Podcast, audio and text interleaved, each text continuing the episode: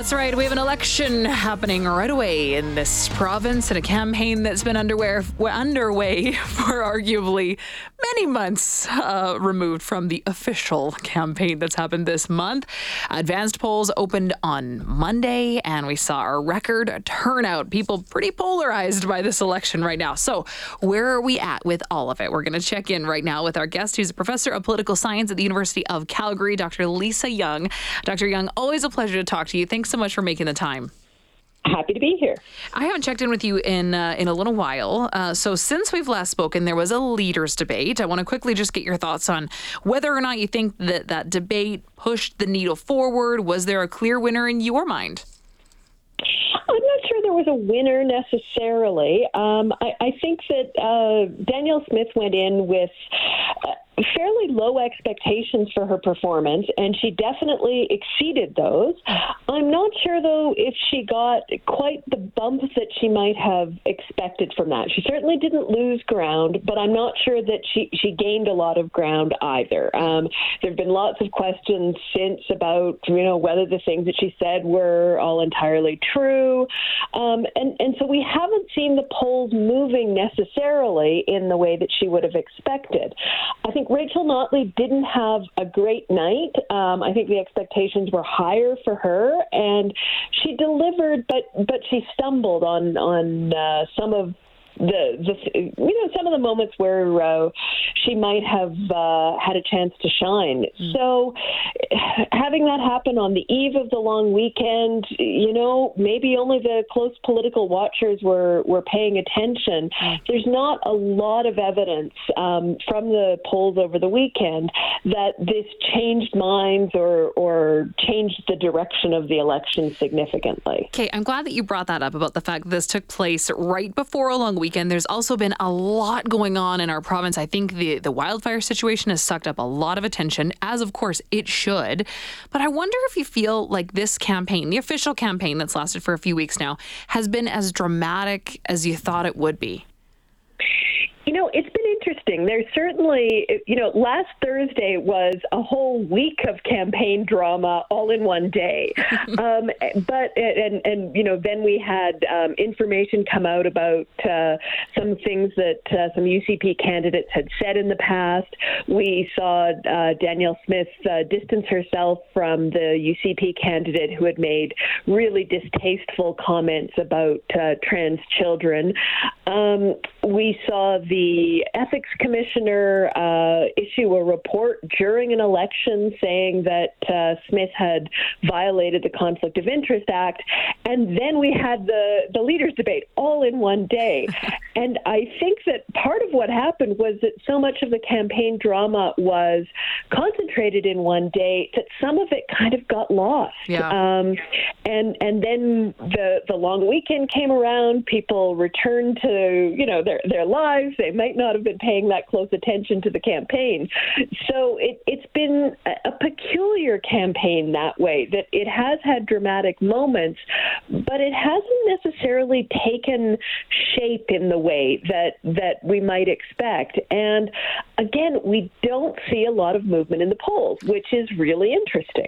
Yeah, I, I mean, I think that this might have been something that has already been decided in most voters' minds many weeks ago. And I'm glad that you mentioned polling because this still remains a really tight race. But a lot of people are really engaged. Advanced polling opened on Monday and we saw a ton of turnout. So, what do we expect in terms of voter turnout contribution to this election? Yeah, I, I mean, I think turnout is really important in this election. And we I don't think that we should make too much of the turnout for the advanced polls. We know that increasingly people want to vote at a time that's convenient to them, and so every election that we have, advanced turnout seems to be creeping up. So I don't think we can say based on that that we're going to see high turnout. But we know it's a highly competitive election, and that predicts that there will be high turnout. So I, I think that we're likely to see fairly high turnout, and I think really this is now what the, the both campaigns are focused on for the next several days is getting out those supporters who they've identified. They're not expecting to change many minds at this point in the campaign. Instead, they're trying to make sure that the people who support them or who they think are supporting them find their way to the polls, whether it's the advanced polls or the polls on election day. Yeah, I mean, it seems that people are quite passionate either way, regardless of how they're going to vote. And I, I just really wonder how either of the leaders will govern with what's expected to be such a close margin to win. I mean, how difficult is it going to be for whoever is in power, given how divided we currently are? Yeah, I think there's a real challenge for whoever wins after this election. Um, you know, it's been an intense period of, of political conflict. Um, I, I, think there's a lot of, uh, you know, uncomfortable feelings um, in the electorate. Certainly, you know, here in battleground Calgary, you you walk down the street and see the UCP signs next to the NDP signs, and you know, so many signs, and you sort of wonder, you know, what's the the block party going to feel like in a, a few weeks? Um, are people going to be able to set this uh, behind them? And whoever governs is going to have a limited base to govern from. If it's the UCP, they're going to have seats in rural Alberta and part of Calgary. Um, if it's the NDP, they're only going to have seats from Calgary or from Edmonton and, and parts of Calgary. Um, very little outside of the two major centers and really nothing rural. So either way, parties are missing a really significant uh, uh, a part of the uh, the conversation or, or, the part of the electorate um, that will uh, that will be important. And so anyone who's governing is going to have to try to reach out beyond their base of support and and signal that they want to govern for the whole province. Yeah, I think it's going to be a tough job. Honestly, one I do not envy at all for whoever wins. How much will alternative parties um, upset that balance even more? Because we talk about it as if it's only the NDP and the But there are other parties running. There are other parties running, but I think that because we uh, are understanding this as a two party race and one that's very close, I think it's very difficult for candidates from any of the other parties to gain much support.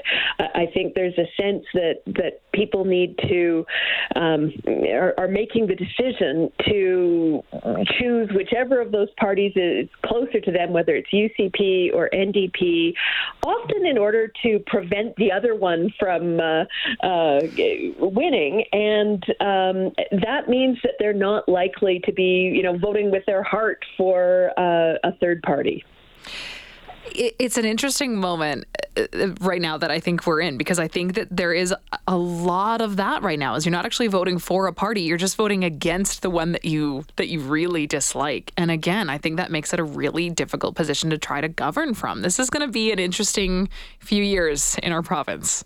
can count on that in Alberta. yes, we definitely can. Dr. Young, before I let you go, I just want to uh, I just want to check in. Healthcare and affordability really the key um, the key issues that, that many voters were concerned about. Has that changed at all during this campaign, or do those two sort of remain the, the main pillars? I think think about, you know, the policy issues that people are thinking about and that the parties are talking about, it's a pretty narrow range of issues. And absolutely, healthcare is front and center for many voters. Affordability and taxation appear to have um, emerged as other I- issues that, that are distinguishing the parties and that, that matter to another segment of voters. And then I think both of the parties have tried to create a ballot question that's less about policy and more about trust, and really getting at that question of who do you trust to govern for the next four years, and you know pointing across the the debate uh, floor or um, uh, across the campaign to say you can't trust those folks because, right. um, and so it's turned into quite a negative campaign that way. I would definitely agree with you there, Dr. Young. Thank you so much for your analysis. Really appreciate the check in. My pleasure. Of course. Take care. That's Dr. Lisa Young, professor of political science at the University of Calgary. And the election now less than a week away. As we mentioned, advanced polls open up on Monday.